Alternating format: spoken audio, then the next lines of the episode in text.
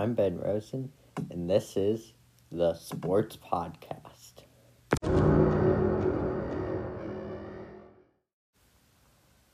So, currently, the FIFA international break is going on. Noah, your thoughts on this? Um, it's I why you're taking away from the competition for.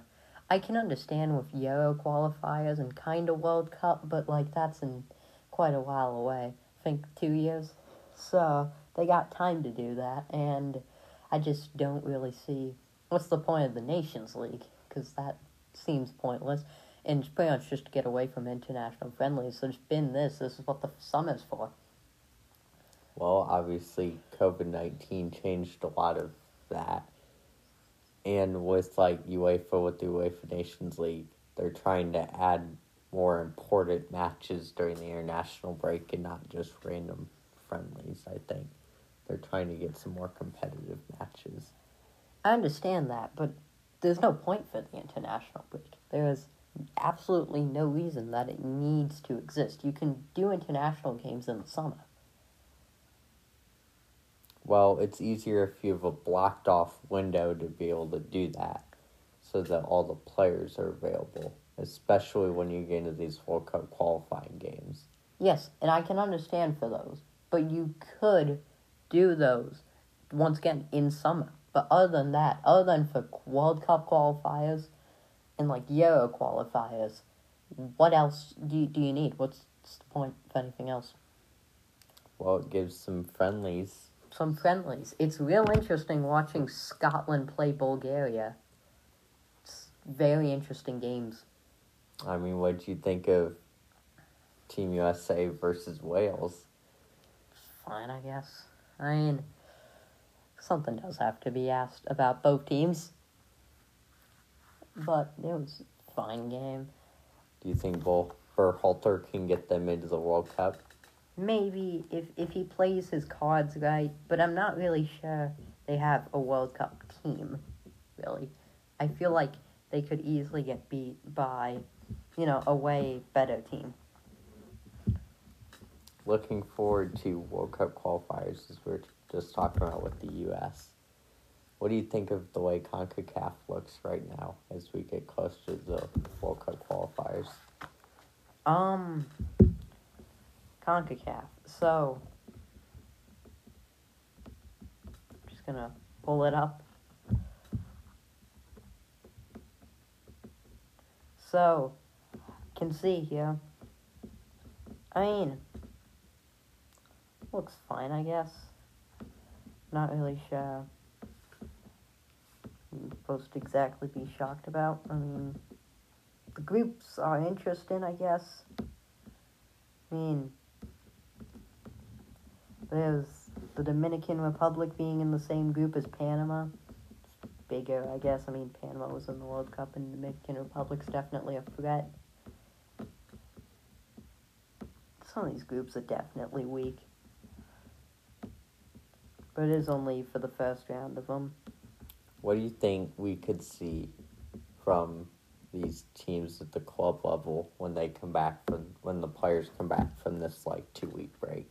I don't think we'll really see anything change because it's effectively just more games for them. So they'll probably be still at form. What do you think of what's going on at Anfield right now in Liverpool? Because it seems like one by one by one, their star players keep being out for various different reasons. I mean, yeah, Gomez is going to be out, and looking at the Liverpool team sheet, Salah's um, out yeah, because he tested positive for. but that's not going to be too long term for him. But I think probably center back, especially Gomez and Van Dijk was the center backs you were u- the Liverpool were using pretty much all season, and were planning to. But now Gomez is out, Van Dijk is out, Matip comes in. That makes sense.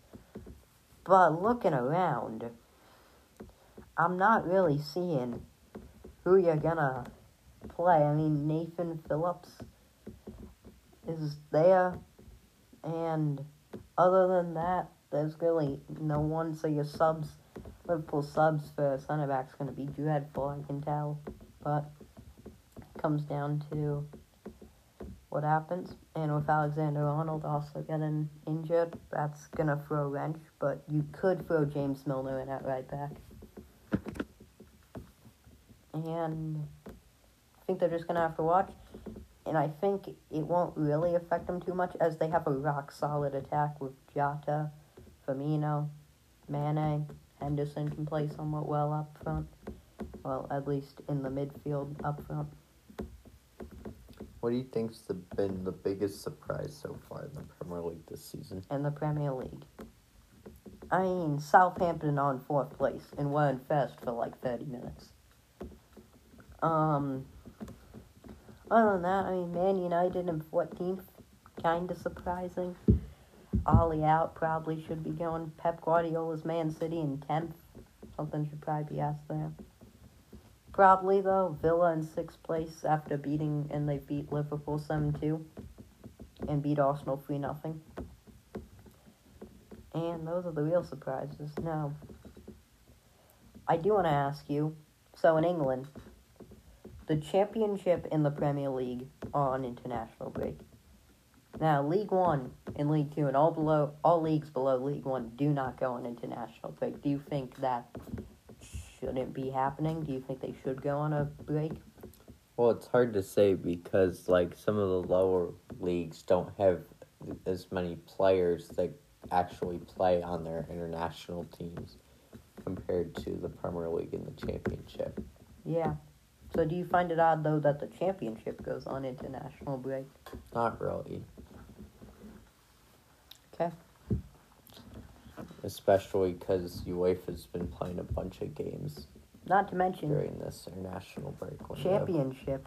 Reading, top of the table, started it with seven wins and a draw, and then have lost three straight, and are now coming to a game versus Bournemouth, who are in fourth place. Do you think that's gonna be a real challenge for them? And Yeah. of course, if Watford and Norwich pick up wins, Watford playing QPR, Norwich playing Middlesbrough should be wins.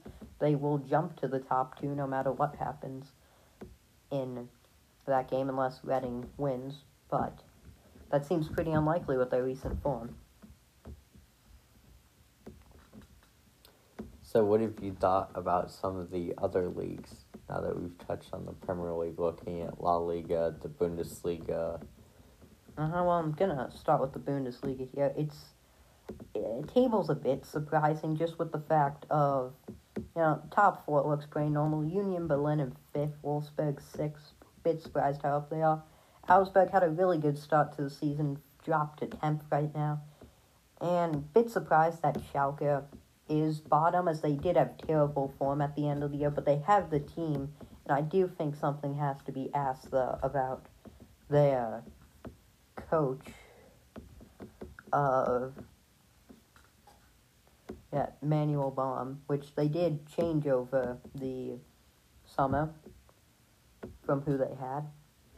And I think I thought that was going to give them better form, but it clearly didn't.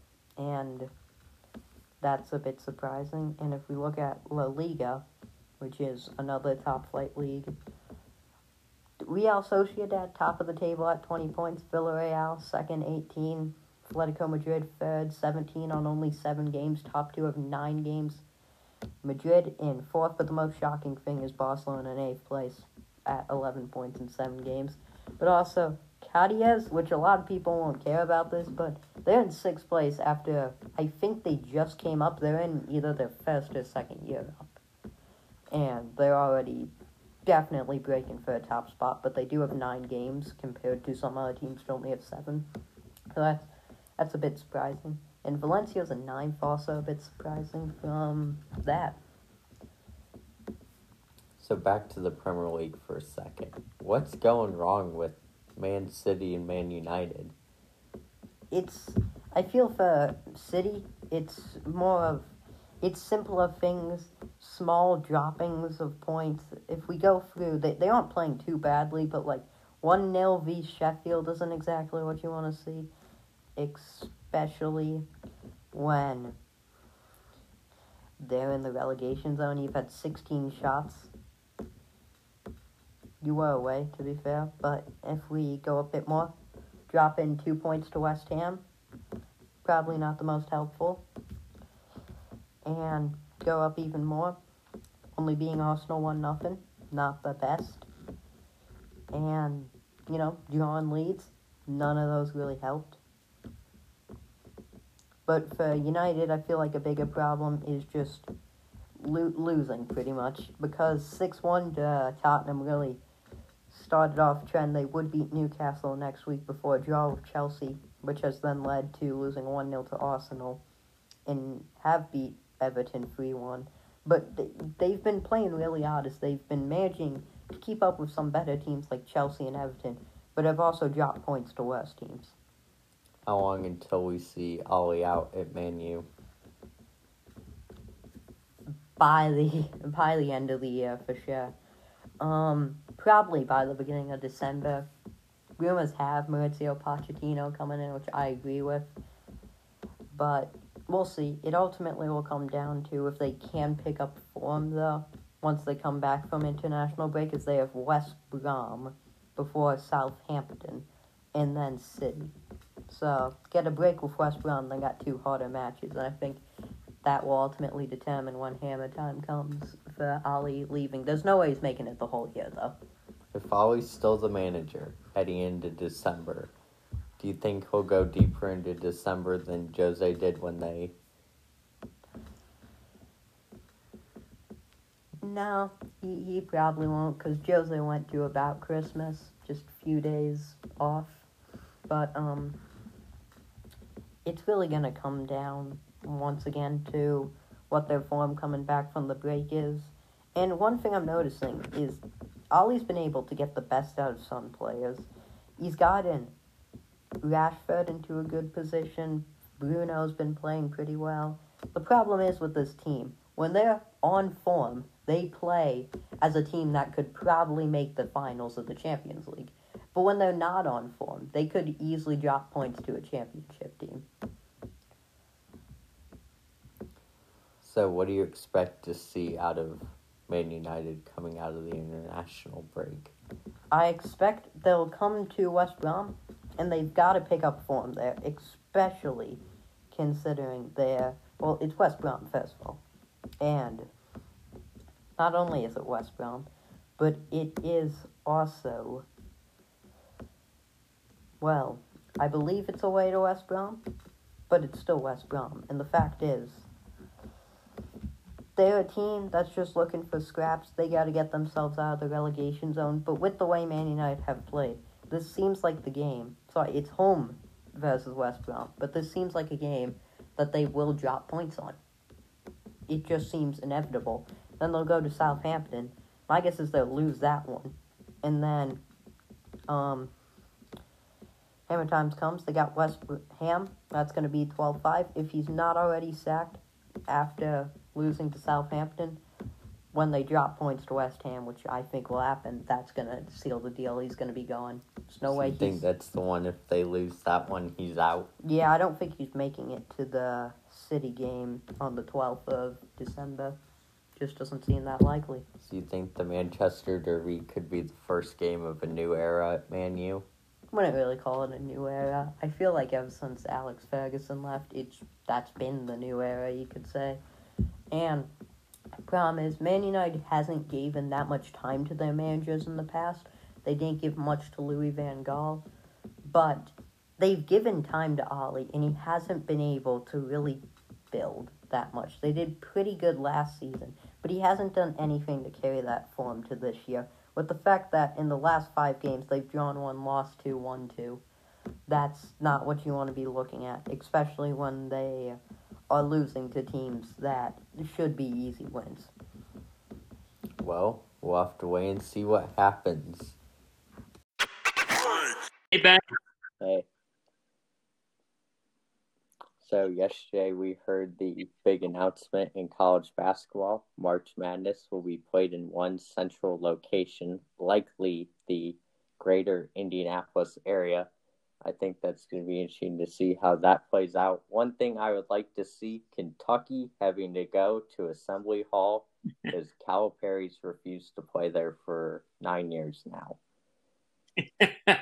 that would really be fun, wouldn't it? Uh, I'll tell you what, basketball isn't what it is without the state of Indiana. It is such a crucial part to the sport's history and such an integral part, part uh, of the sport's soul.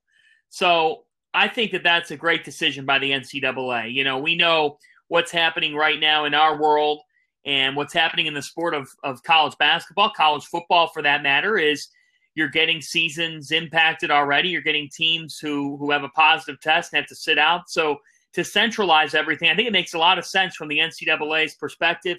That was really a no-brainer move to move the, the tournament to a central location. And there's really not a better state to choose than Indiana. And it's not a lock, but it's very, very likely to happen here as they're meeting with city officials. Indianapolis has proven that it can host major events. You know, with the NFL combine in the past, Final Fours in the past, I think that this is a no brainer.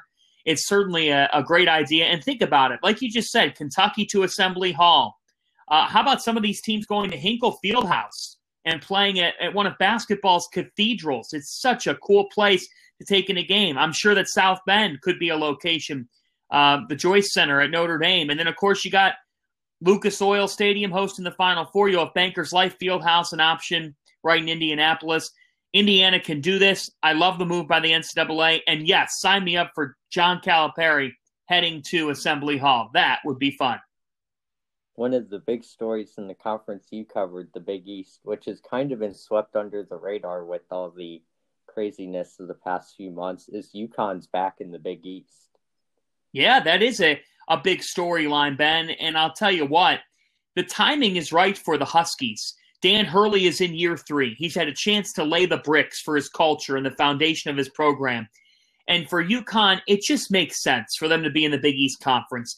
It just didn't have the same feel for the Huskies and their basketball program being in the American. And so they have put basketball back as the priority sport, football going independent. And that signifies that they see the possibilities with hoops. And Dan Hurley is the guy that can put UConn back on the map. You know, people have talked about how, yeah, UConn struggled in recent years. And yes, by their standards, they absolutely have. But after Villanova, who's the Big East team that has the most recent national championship? UConn in 2014. So, you know, the Huskies can get to that level again. They're certainly on the right track.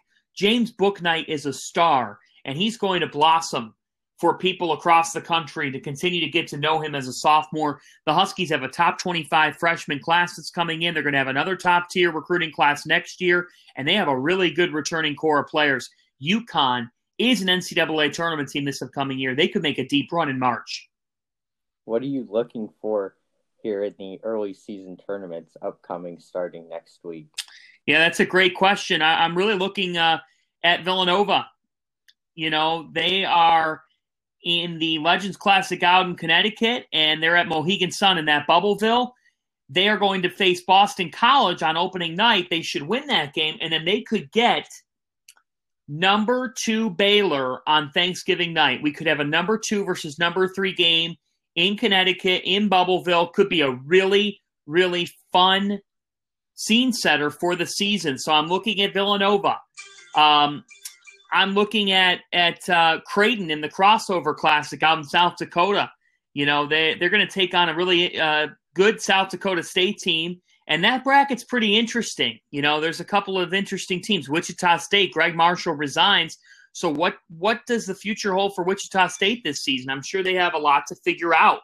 Um, so there's some interesting teams in that one, and then I think you got to go down to nationally. Ben Fort Myers Tip Off Classic on Thanksgiving Day, ahead of the Cowboys Washington game, we're going to have a great matchup between Gonzaga, the number one team in the land, and Kansas, a top 10 matchup. That is the game of the week next week, opening week down in Fort Myers. Auburn and St. Joseph's are also in that in that invitational. And we're going to get Auburn and Gonzaga on Black Friday as well. So the Zags are going to get tested right out of the gates. That's the national storyline. But I'm obviously taking a look at, at Villanova and if they can meet Baylor, uh, who wins that game? That would be really, really interesting. Yeah, I think Gonzaga is going to be an interesting storyline as they have a really hard schedule to mm-hmm. start. Iowa, Kansas, Baylor, Baylor Seton Hall. That's the game to look forward to. Yeah, it is. And for Seton Hall, we'll see. I hope that they're back uh, from their quarantine. They're shut down right now due to COVID 19. Hopefully, they can play that game. They were supposed to play Louisville next week, but that the status of that game is a little bit uh, all over the place. But yeah, I mean, I- will tell you, it'll be really interesting to see. Also, opening night next Wednesday, Arizona State will meet Baylor. Um, that should be a good game. You know, Arizona State, they bring back Remy Martin, who's going to be a top tier NBA draft pick next summer. Watch out for Bobby Hurley's team. They might be the best team in the Pac 12. And the Sun Devils, they make no mistake, that team is stacked from top to bottom. I'm interested to see how they match up with the Baylor Bears. So, what do you think, besides Baylor Seton Hall, are some of the top matchups to look for in the Big East Big 12 battle? Well, it's a great question. Uh, there are some really interesting matchups because you've got Kansas and Creighton from Phog Allen Fieldhouse, and Creighton with Marcus Zegarowski back. Uh, he just gives you a chance every night against any team. Of course, they lose Ty-Shon Alexander, a top three scorer in the Big East, who was a stalwart defender. But with Zegarowski and Mitch Ballock back, I'm interested to see what Creighton does uh, beyond those two in terms of their supporting cast. But I'm really intrigued to see what happens when they go on the road. I know that there won't be fans, but Kansas is Kansas, and the Jayhawks have uh, Marcus Garrett back. They have David McCormick in the paint. That's a team that scoring is going to be something they have to figure out. They have some youth coming in, and guys have to get their roles defined, but you can always trust Bill Self. You just know that he's going to find a way to put a team that can make a deep run in the NCAA tournament on the floor. So I'm fascinated by Creighton, Kansas. I'm also fascinated by Texas and Villanova um, because for Villanova, Colin Gillespie is who stirs the drink for them at point guard. And for Texas, it starts with Matt Coleman. This is a big year for Shaka Smart, Ben. He's got to put it together. Texas is in the top 25. There's pressure on the Longhorns. If they could get a result against Villanova, that would be big. And then I think, you know, elsewhere, those are those are a couple of matchups. Just thinking about some of the others that come to mind in my head. Um, Marquette and Oklahoma State, you're going to have Cade Cunningham, the top recruit in the nation for the Cowboys. And yeah, they're not postseason eligible, but still, Cade Cunningham is such a superstar. And on the other side, you've got Big East preseason freshman of the year, Dawson Garcia. That should be pretty fun. Yeah, so looking at the Big East as a whole, who do you think are going to be some of the favorites to win the conference? Well, there's one favorite in my opinion, and it's Villanova. Villanova's not losing this league. They have everybody back except Saddiq Bey. And in an offseason, you can't really get your freshmen to come in and fully know your system, and it's hard to develop players. Villanova didn't have anybody to really work on. Um, they they just they're a well-oiled machine. Gillespie at the point. Justin Moore is my lead candidate for breakout player as a sophomore. I think that the six foot four wing is going to take off. He's got range, he defends, he drives. He's such a fascinating player. And then you've got Jermaine Samuels, a senior four. You've got a couple of reinforcements in um, Caleb Daniels, a Tulane transfer, who's a guard, and Eric Dixon, a redshirt freshman. Villanova is the favorite. Creighton would be two, and then after them, I'd go UConn, Seton Hall, Providence. That would be my top five in the Big East. Who do you think's the team in the Big East that could surprise people this season? St. John's. They're picked ninth in the Big East, but Mike Anderson has something going there in Queens. He brings in two junior college transfers. One is Vince Cole, and the other is Isaiah Moore. Moore is a legit athlete. I mean, he just he is going to come in from junior college, and I think he could shine in the Big East. He's a fascinating player. And then for St. John's, Ben, they bring in a freshman point guard, Posh Alexander, who's going to run the show and is going to get significant playing time. So there's a lot, there's some ifs with this St. John's team, but I like the direction that Mike Anderson has the Red Storm going in. They're going to make you play their style, which is 40 minutes of hell. That originates from Nolan Richardson, the Arkansas legend. They're going to press, they're going to make you run. I like St. John's and their makeup. Yeah, it'll be interesting to see with St. John's and some of these other teams, especially with the Big East having December games in large numbers this season. If we get an early sign in those December games of maybe this team is really good. Exactly. You know, maybe they are. We'll see. St. John's has some you know, some interesting tests uh, early on in their season. They have a, a, game against Texas Tech. That's a big test for the Red Storm. That game is down in Lubbock, and Chris Beard's team will be one of the best in the country again. And then St. John's conference opener, December 11th, is at UConn. St. John's has a tough Big East slate at UConn, at Butler, then home to Creighton, who's a top 11 team in the country, and then they're home to Georgetown. If they could start two and two in Big East play, I'd consider that a good thing. What are some of the Big East games to watch in the month of December? Well, um, you know, UConn's return to the Big East on December 11th is going to be fun. You know, you've got UConn St. John's. Should be really uh, an interesting game because St. John's is kind of that sleeper. How does UConn adjust to being back in the Big East? We'll see how that works. Uh, Xavier in Providence, December 12th. You know, Xavier has question marks. I mean, they lose uh, a, couple of impact players in Tyrique Jones uh, in their front court. They lose Quinn Gooden. They've got some youth. They've got Dwon Odom, a top tier recruit. He's going to join KyKy Tandy in the backcourt. Then you've got Zach Freemantle in the front court, a sophomore. Xavier's younger. How do they handle Providence? And, and Providence is picked third in the Big East. Do they live up to the hype and avoid a slow start? So that's one that I've got my finger on. Um, let's see. December the 17th, Seton Hall at Marquette. Those are two teams that are kind of around each other in the conference standings. The Pirates have Bryce Aiken at point guard, the Harvard transfer. They need him to, to stay healthy. And they've got Sandro Mamukelashvili. So I'm interested to see Mamukelashvili taking on Dawson Garcia and Marquette. And then UConn at Providence, Ben. If there's a game I'm looking forward to, it's the rivalry. Remember, Dan Hurley was at Rhode Island, and he and Ed Cooley did not get along when URI and PC met. So UConn Providence, December 17th in Providence, Rhode Island. That is going to be really interesting to see what happens in that game. I, I am fascinated to see what happens. Creighton and UConn on December 20th. It'll be really interesting to see what happens with Creighton going on the road to UConn. Um, UConn kind of plays a rugged defensive game. Creighton loves high octane offense. And then Villanova at Marquette, December 23rd. Villanova's lost a couple of road games at Marquette in a row. So, what happens when these two teams meet again in Milwaukee? We shall see. Do you think with COVID 19 limiting fans that we'll see home court advantage kind of go away? Well, I do. You know, it's going to be very different. You're not going into hostile atmospheres. You're not going into these these crowds with just crazed fans. I still think it's tough to travel and and to have to you know sleep in a hotel as opposed to sleeping in your own bed not having much of a routine when you travel but there's no mistake I, I, think that it's a five to seven point difference by not having a home court advantage. You know you can't you you can't account for what fans bring to college basketball. Because they're on top of these courts they create a real atmosphere. Yeah it's going to be hard for these teams that have had home court advantages. That's why creighton kansas fascinates me because Phog Allen Fieldhouse is typically nuts.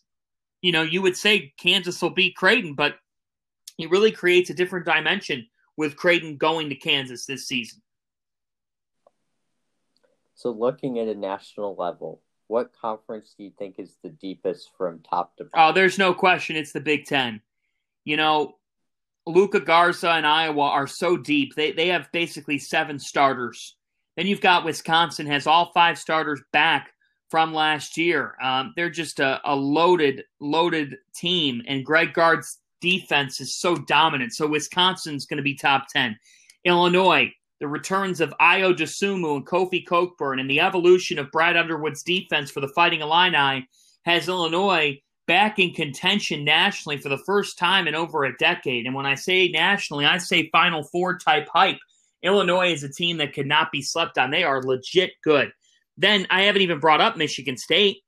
Michigan State has Rocket Watts. They've got Aaron Henry. They'll figure things out. It's Tom Izzo. You know he will. You've got Rutgers. They've evolved. They're an NCAA tournament team. Ohio State has some questions to answer, but I, I like their makeup, and I, I think that for them, CJ Walker's a real he's a staple at point guard, you know, and that's that's big for them to have him at point guard to run the show. We'll see what Justice Sueing uh, and Seth Towns, the two transfers, bring to the Buckeyes. Michigan's a tournament team. So right there, I just mentioned seven teams, and I think there's a couple more.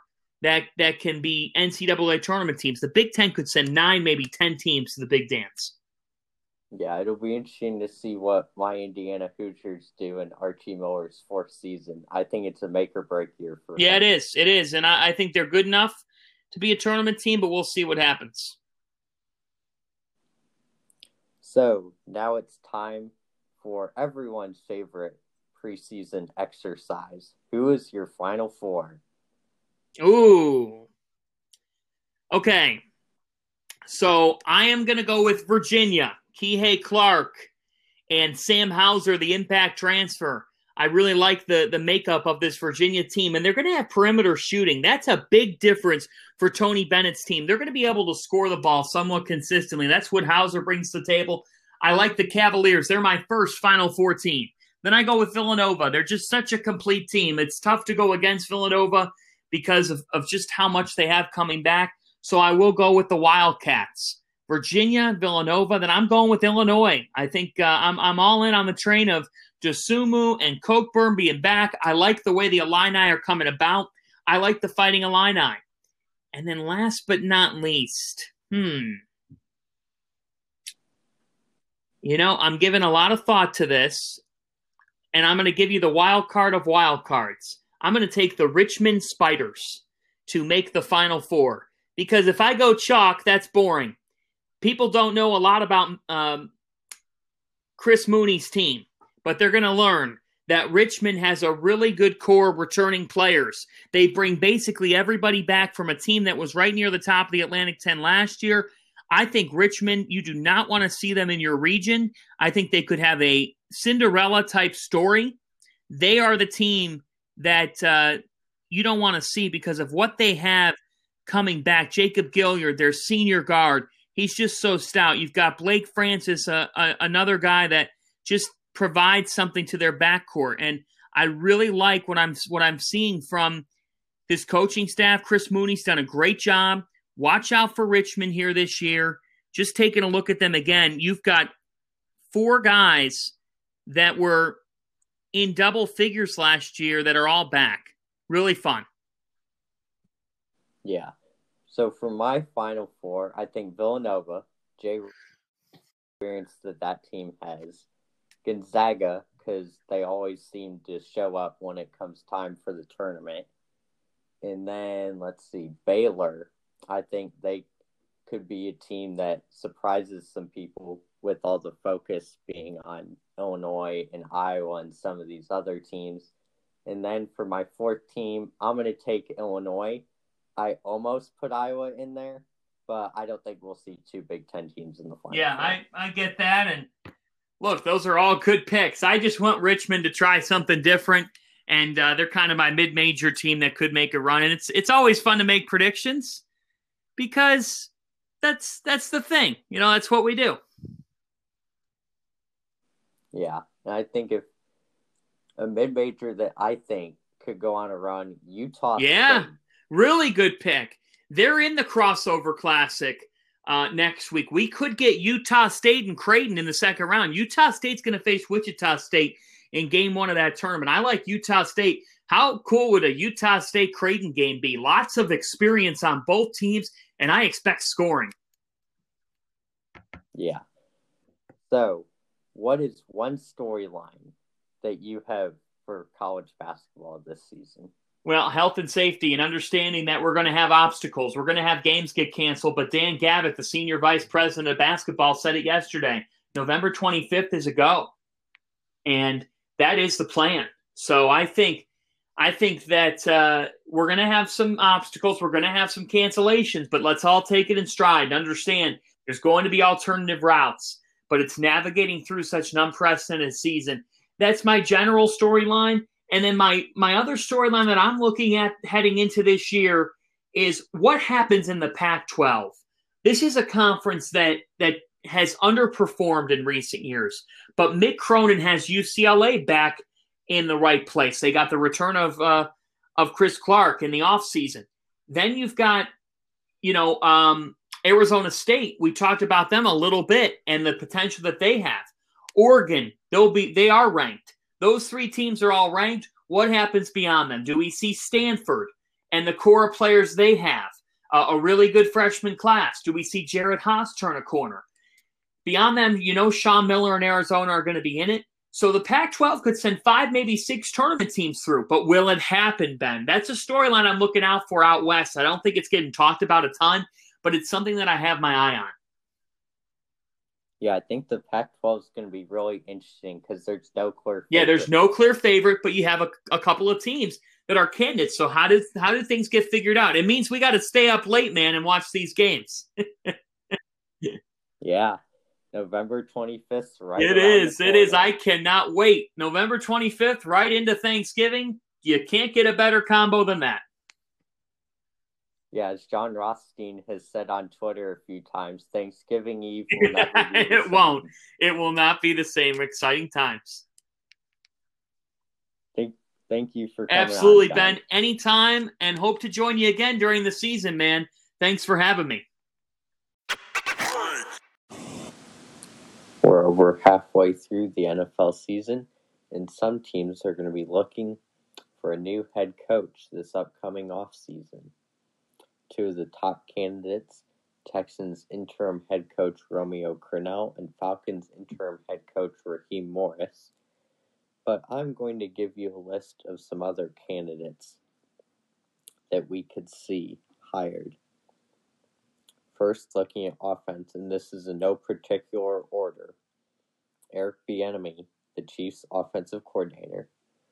I think he should be a head coach, and I think he will be hired as a head coach this offseason. Now, I don't know who it will be, but someone is going to hire him. Kellen Moore, Cowboys' offensive coordinator, another young, rising head coaching candidate. There are a few of those on this list. Arthur Smith, Titans offensive coordinator, just like Moore, a young up and coming candidate. Deuce Staley, Eagles assistant head coach and running backs coach. He's one that is a sleeper candidate on offense if you're looking for an offensive minded head coach. And then Joe Brady, Panthers offensive coordinator. Obviously, we saw what he did at LSU with Joe Burrow and everything that they did there last season. On the defensive side, Robert Saleh, 49ers defensive coordinator, got some interviews last year. I think he'll once again be a candidate. Vance Joseph, Cardinals defensive coordinator, former head coach. Same with Todd Bowles, Buccaneers defensive coordinator. Here's one that probably won't happen this year, but could end up happening in a few years. Jerod Mayo, the Patriots inside linebackers coach. I would not be surprised if he ends up being a coordinator somewhere. And then Josh Boyer, the Dolphins defensive coordinator, also another candidate to look for. And then special teams, Dave Toub, Toub, the Chiefs assistant head coach and special teams coordinator. John Fassel, Cowboys special teams coordinator. Joe DeCamillis with the Jaguars is their special teams coordinator. Dave Fipp, Eagles special teams coordinator. And Darren Rizzi, Saints special teams coordinator. Some candidates that I've not already mentioned to watch. Chargers offensive coordinator Shane Steichen. Ravens defensive coordinator Don Martindale. I think those are two. I would not be surprised if the Texans keep Romeo Crennel. I think the Falcons are going to be looking for a new head coach, but I would not be surprised if Raheem Morris stays either. It just depends on what direction Arthur Blank wants to go in there. So, yeah, there are many more candidates that we could go through, but we'd be here all day. So, those are just some of the top candidates to look for in the upcoming NFL head coach hiring season. Who else do you think will join the Texans and Falcons of teams that have changed, that will have changed head coaches during or at the end of this season? We'll have to wait and see and find out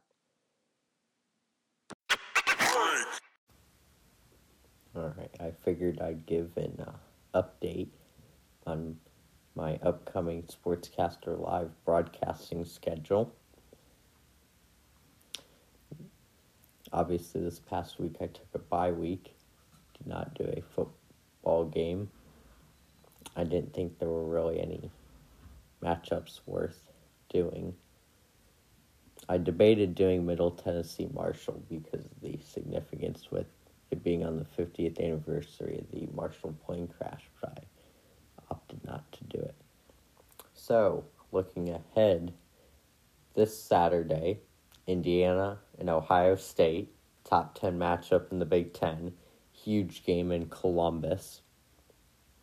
As Indiana looks to beat Ohio State for the first time since 1988, I think. And then Wednesday, college hoops. I'm not sure what specific game yet. And then next Friday, so obviously next Wednesday, college hoops, then Thanksgiving off. And then next Friday, college football, game to be determined. Then the following day, the sat- that Saturday, college football, game to be determined. The Friday game is likely going to be Iowa State, Texas, but we'll see. Depends on the rankings and whatnot. And then the Saturday game is likely going to be Auburn, Alabama, but obviously those could change. So, yeah. And then, obviously, more college football the next few weeks, some college hoops games mixed in there. So, make sure to be on the lookout for those polls, especially the college basketball ones, because they're not going to be on a regular posting schedule like the football ones are. And coming out shortly here in a couple weeks when the TV selections are announced for the conference championship games, that will be one of the football polls coming up is which conference championship game that I should call. So yeah, be on the lookout for those. And yeah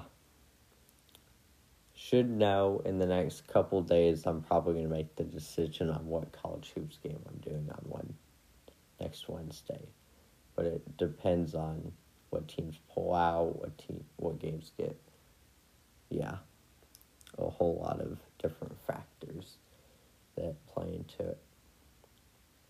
So yeah, just be sure to keep on the lookout for that. And yeah.